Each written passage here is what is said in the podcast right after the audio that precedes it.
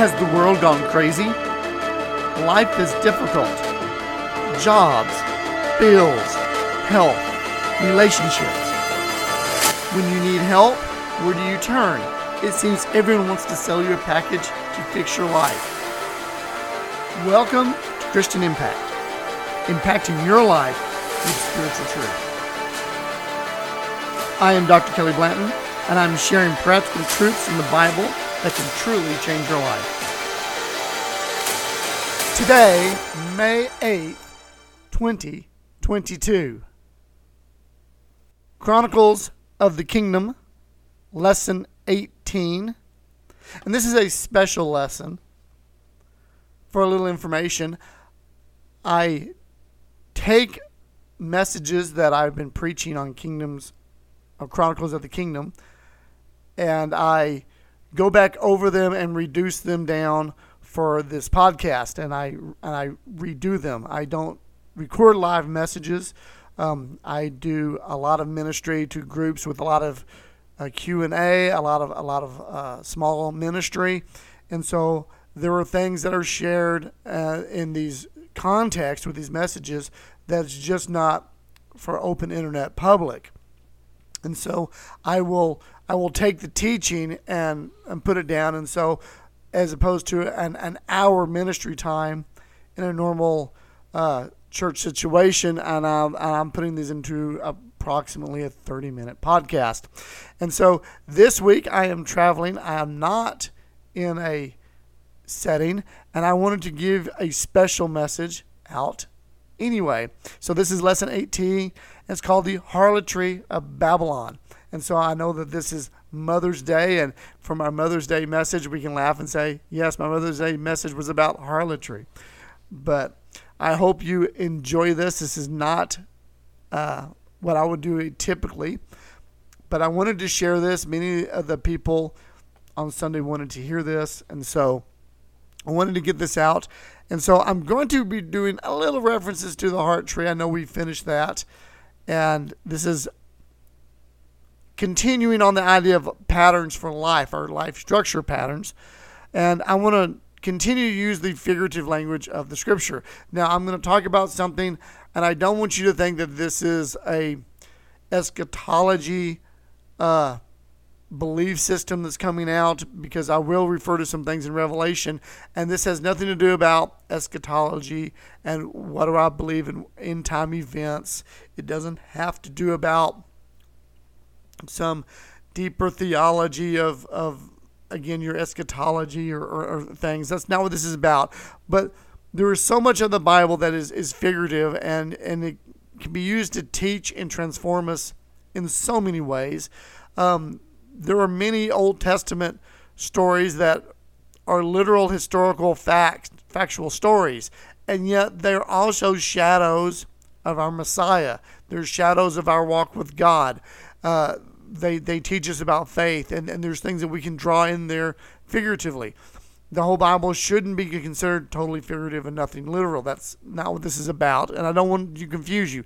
But I am going to continue using some of this figurative language and teaching uh, to help us with patterns for our life. And we're going to look at uh, two cities. I know we've been looking at trees and seeds about life structures. I want to look at two ruling cities that we see in scriptures and how they figuratively, in a spiritual context, uh, speak to us about our structures in life, how we and how we live, and how things operate. And these two cities are, what are they? Well, one's the New Jerusalem. It's the bride of Christ. It's the great ruling city of God. And the other is Babylon, the harlot of the devil. We see these in Revelation uh, 17, specifically about Babylon. Revelation chapter 17, verses 1 through 6. Then one of the seven angels who had the seven bowls came to me. Come, I will show you the judgment of the great harlot who sits on many waters, and whom the kings of the earth have committed fornication, and the inhabitants of the earth were made drunk with the wine of her fornication. So he carried me away in the spirit to the wilderness, and I saw a woman sitting on a scarlet beast, which was full of names of blasphemy, having seven heads and ten horns. And the woman was arrayed in purple and scarlet, and adorned with gold and precious stones and pearls, having in her hand a golden cup full of abominations and filthiness of her fornication. And on her forehead a name was written Mystery Babylon, the great mother of harlots and abominations of the earth. And I saw the woman drunk with the blood of the saints and the blood of martyrs of Jesus. And when I saw her, I marveled with great amazement. Now, I'm not going to go to the Revel, uh, Revelation uh, 20 and 21 about the New Jerusalem, the bride of Christ that comes down. I know we've covered that in earlier teaching. You can look up those chapters and read it for yourself. But we're going to talk about these two cities and how they're convey spiritual truths to us. Again, this is not an end times eschatological type of theological teaching. This is more of what is God spiritually, figuratively teaching us about the patterns of our lives as we want to walk and operate in the kingdom of God. And so I want I want to start with this because we have this harlot that's called Mystery Babylon, the mother of all harlots. I know it's a great topic for Mother's Day. Let's talk about the mother of all harlots. But I think you'll understand where we're going to be going soon because you we have this description of these two cities. and The New Jerusalem is glorious. It's you know uh, the very dirt, the stuff you walk on and don't care about, is gold. The the building blocks are gems and pearls, and it's just it's, it's why the great value that's there. That, that, that, that the kingdom of God, the very things that you don't care about, there is the things that people think are everything here.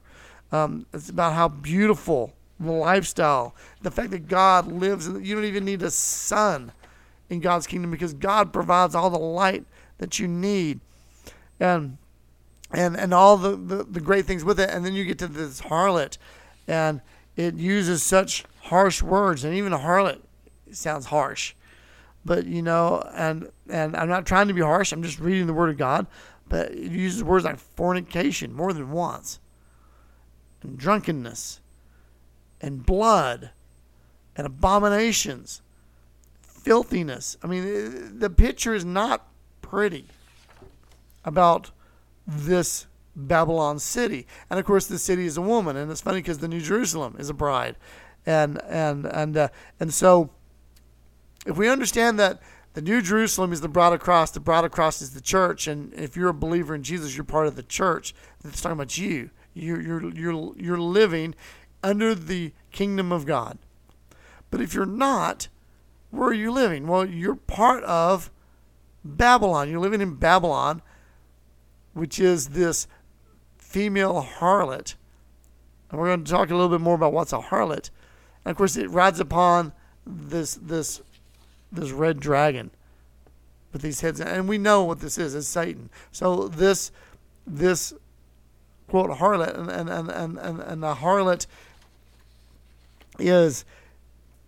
Is, it's a woman that should be married to someone but is off selling herself off to somebody else. And and the the context is that these are people that are supposed to be God's people but they've given themselves to the enemy. They've given themselves to the world.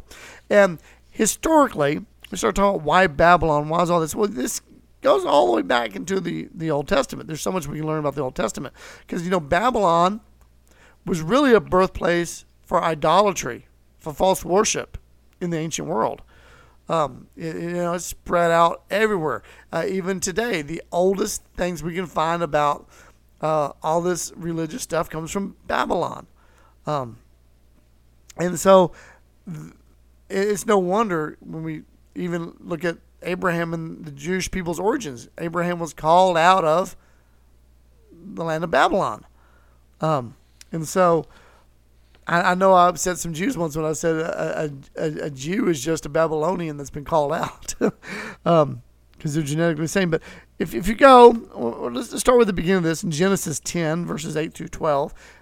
says, Cush begot Nimrod. And he became he began to be a mighty one on the earth. he was a mighty hunter before the Lord. Therefore it is said, like Nimrod, the mighty hunter before the Lord. And the beginning of his kingdom was Babel, Erech, Akkad, Calneh, in the land of Shinar. From that land he went to Assyria and built Nineveh, Rehoboth, Ir, Calah, and Resen. Now it's interesting because this word before the Lord is not necessarily the same as like, you know, people minister before the Lord. Uh, our English can sometimes be so inadequate. Uh, when you study, you know, Hebrew and, and Greek, you realize that words can have so many different English meanings. And so this word before here could also be translated as against. So Nimrod was a mighty man against the Lord. And so we see that Nimrod is a departure from the patriarchs, from patriarchal faith uh, in the Lord. You know, it represents um, a history of of Cush a little bit. You know, Cush begot Nimrod. Cush was his father. He was sort of the ringleader of apostasy. He's the one that raised Nimrod to this. And Nimrod turned around and he added this mystical, demonic powers and knowledge to his own natural strength. He became a force upon the earth and he conquered all those around him. He was the first to wage war upon his neighbors. He was the first to train troops and exercise with hardship. He was the first to build towers and walled cities for battle. He exercised strong control over men. Uh, he enticed them with unbridled self gratification. Uh, Nimrod was historically known for extravagant parties, orgies, dancing, music, games, anything that brought about self gratification. He also controlled others by locking up the mysteries of science and sorcery he had discovered and released them only to men when they were fully under his control. So, Babylon became known as a great center of extravagant wealth and revelry, a monument of glamour to the accomplishment of man, a place of harlotry and sorcery, great wizardry, human knowledge and discovery, a place of competition and contention. However, its primary characteristic was spiritual harlotry. Now, what is spiritual harlotry? I'm, I'm throwing this out there. Well, spiritual harlotry is seeking to fulfill our own needs and desires apart from God. You know, God is our provider. Talked about this in the heart tree lessons. He's our provider. He meets our needs. He gives us the desires we need for life. If we look to anything or anyone else to meet our needs, then we are looking for another God. That's a hard thing to swallow because, you, you know, you got people around, well, I'm not serving another God. I got atheists. I don't serve God, but they are. They're looking for their needs to be met somewhere. And whoever meets your needs is your God. And God is a title like master. And so you're if something's going to meet your needs, it is your master, it is your God. And therefore that makes you involved in spiritual harlotry you know, harlotry and idolatry, they're they're so closely related. You know, if you worship an idol, if you worship another god, god, then the Lord says you've committed adultery against him. So you see, harlotry and idolatry are so closely related. You know, spiritual harlotry is selling out our purity to meet our needs and is self seeking and self serving. And it, very quickly, you can see how this and that, that heart tree lessons tie in. You know, a bad heart tree is really like a tree of harlotry. And so, therefore, Babylon, the city that the ruling represents a system, it's a life structure, it's a system. It's a harlot system that is a means of meeting human needs and selfish wants apart from God. We see this is characterized by competition, immorality, and sorcery. Let me go through some things. Some little definitions here harlotry, self seeking, self serving, to meet my needs and desires apart from God. You know, competition. You know, don't we like competition? We like football, we like competition. When I'm giving you these things, this is what I mean. Competition is seeking position or control. I'm not talking about let's have a game and see who's the, you know, just for some fun. Um, not lighthearted competition is really about position and control. Uh, it, you know, it's characterized by what? Contention, strife, thieving, because you're taking lying, deceit, manipulation, control, dominance. It leads to war, overlords, tyrants, backbiting, murder, greed, covetousness. These are all characteristics of this competition for control and power. You know, immorality, seeking pleasure or entertainment. You know, this is what immorality is about. It's about I want to please myself, I want to entertain myself. Uh, it's characterized by lust, you know, fornication, sexual perversion, and cleanness, overeating, overplaying, overworking, overresting. Just the whole reveling in evil. And then I'll, I'll throw out the word sorcery. You know, we're talking about seeking power or direction through supernatural means. You, you know, it's characterized by the occult, witchcraft, hypnosis, mind control, mind power, humanism, intellectualism, astrology, psychics, any new age junk that is of millions of descriptions out there. You know, and much of the world has taken giant steps into a Babylon type system. Especially in recent decades here in the United States, we've taken giant steps to become a Babylon system. You know, Babylon played lots of games. The games are now a major part of the Western world. You know, I like football. My son is just seemingly obsessed with football um, and knowing things. And I'm not saying some uh, some some minor games is wrong, but how many adults now are overly addicted to video games? Now we may laugh, and I'm not saying video games are evil. Got to get rid of all that stuff. I'm saying the over addiction where they come home. Um, I know I know many men that come home when they play video games and they don't talk to their families, don't talk to their wives or their children. They just do games. Um, how many people go to Vegas and gamble? They're, they're in the games and lotteries, casinos, and and they're just obsessed. The very idea that Facebook is doing a meta, a virtual world, so that people can play and, the, and what I guess what I'm trying to get at is not so much games are wrong. It's the I want to escape this reality into another reality to entertain myself because it's it's more fun. It's this, you know, I, I want to run away and be something else. And then when you get there, it, you get competitive. You want to exercise, excuse me for starting, you want to exercise control and dominance. Um, in the end, it begs the question are we seeking another God or what God truly desires to give to us? See, this system is a system that leads to war. It leads to world war. I know you're going, what? Uh, because I want to go out with my girlfriend and do XXX and play video games, I'm, I'm leading to war. Well, we have to understand the greatest war of all time is between the kingdom of darkness and the kingdom of light. It's between the New Jerusalem and the Babylon systems. It's between a harlot and the bride of Christ. It's about ruling how life is lived. God wants you to live an abundant life, an eternal life, full of His love and, and His goodness. And Babylon wants you to be self seeking and ride on the dragon.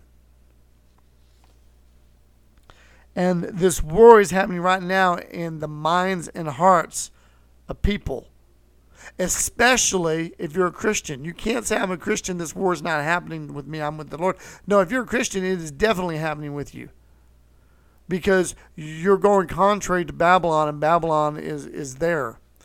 And we're supposed to be invading Babylon and breaking down the Babylon's walls. But oftentimes, Christians that don't engage in this conflict are now suddenly at the mercy of having Babylon fight against them without any defenses.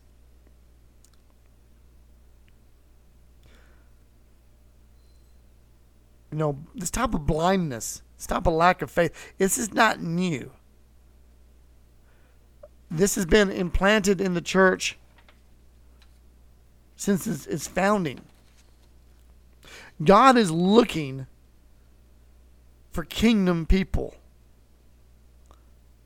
Will we become the bride or will we continue in the ways of a harlot? Revelation 18 2 through 4 says, And he cried mightily with a loud voice, saying, Babylon the Great is fallen, is fallen, and has become a habitation of demons, a prison for every foul spirit, and a cage for every unclean and hated bird. For all the nations have drunk of the wine of the wrath of her fornication. The kings of the earth have committed fornication with her, and the merchants of the earth have become rich through the abundance of her luxury. And I heard another voice from heaven saying, Come out to her, my people, lest you share in her sins, and lest you receive of her plagues. Also, going on to Revelation 18, verse 10, it says, Alas, alas, the great city of Babylon, the mighty city, for in one hour your judgment has come. See, these questions first. what system do you want to live in? Are you going to be a harlot or are you going to be a, a bride of Christ? What, what is it going to be? We need to understand the end result. The world system of Babylon, that life structure, will lead in destruction, and it comes suddenly. It will come in, in, in, in a single hour. And God's calling us out of that lifestyle. Come out of her, my people. That's what he says. The many people I know, being a, a minister, one of the hardest parts about this calling is the calls you get from people whose lives have fallen apart. Marriages, deaths, loss, addictions, they're there.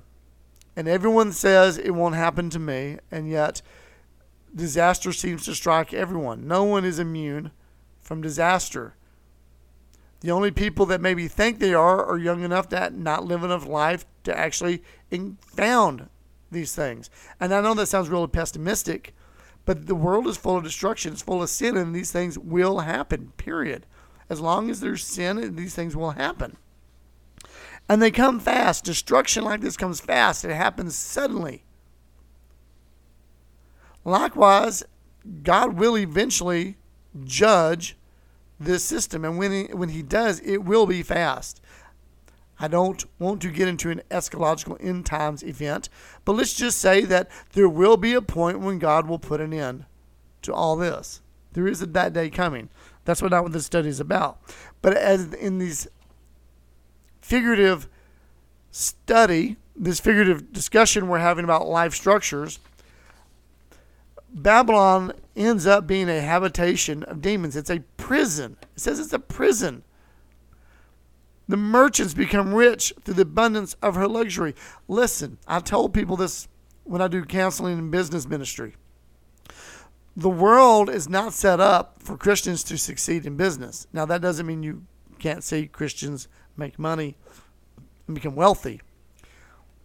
But the system is against them. The system is so that if you will indulge in sin, you can in, enjoy the luxury of the world. When Christians prosper, it is because God has taken from the enemy and given to you. That's why He is our provider. God takes from the enemy that has been stolen and gives to us from His goodness. And we need to acknowledge that God is our provider, God is our source, God is the one that does these things. Because if we're not careful, and I know many believers that do this, they become intoxicated with the abundance they can receive from Babylon. It comes. And I, I read that little history about Nimrod a little bit to you, talked about Nimrod and why he's established, and noticed that one of the things that his characteristic was he only gave out of his knowledge, his, his sorceries, his, his his positions when he could control and manipulate those that were there. He didn't give up his power. We have to understand the harlot rides the dragon. the dragon is the provider. That dragon will eat that harlot at any moment. And it becomes a prison. You get enticed. Is it not the, the, the thing of the world is to entice us believers? You know, the, the lust of the eyes, the lust of the flesh, the pride of life. These things that, that, that come at us. And God's not called us to be harlot. He's, he's saying, come out of her. Don't receive her plagues. So the cry to us as we have this lesson today is to understand the system that's there, to understand that this is the fight that we're in, that we want to grasp the life structures in the kingdom of God. We want to live in it. And I'm just, this lesson was about more of an informative life structures of the world, the ruling cast of the world to help us better understand. Because as we better understand, we can better operate with God and for God and in His kingdom. So, Father, we thank you that you are teaching us and you are bringing us such truths, God. God, I pray that we will understand the world systems better so that we can understand the world we live in and the life you've called us to. God, I pray that we will be that shining city on the hill, the New Jerusalem, the bride of Christ, that will shine a light into darkness to those who are in bondage. Lord, we thank you for your love and your mercy and your empowering and the way that you can change lives. In Jesus' name, amen. Thank you for listening to the Chronicles of the Kingdom podcast with Christian Impact Ministries. You can see previous lessons on our website, ChristianImpact.net. Until next time, God bless.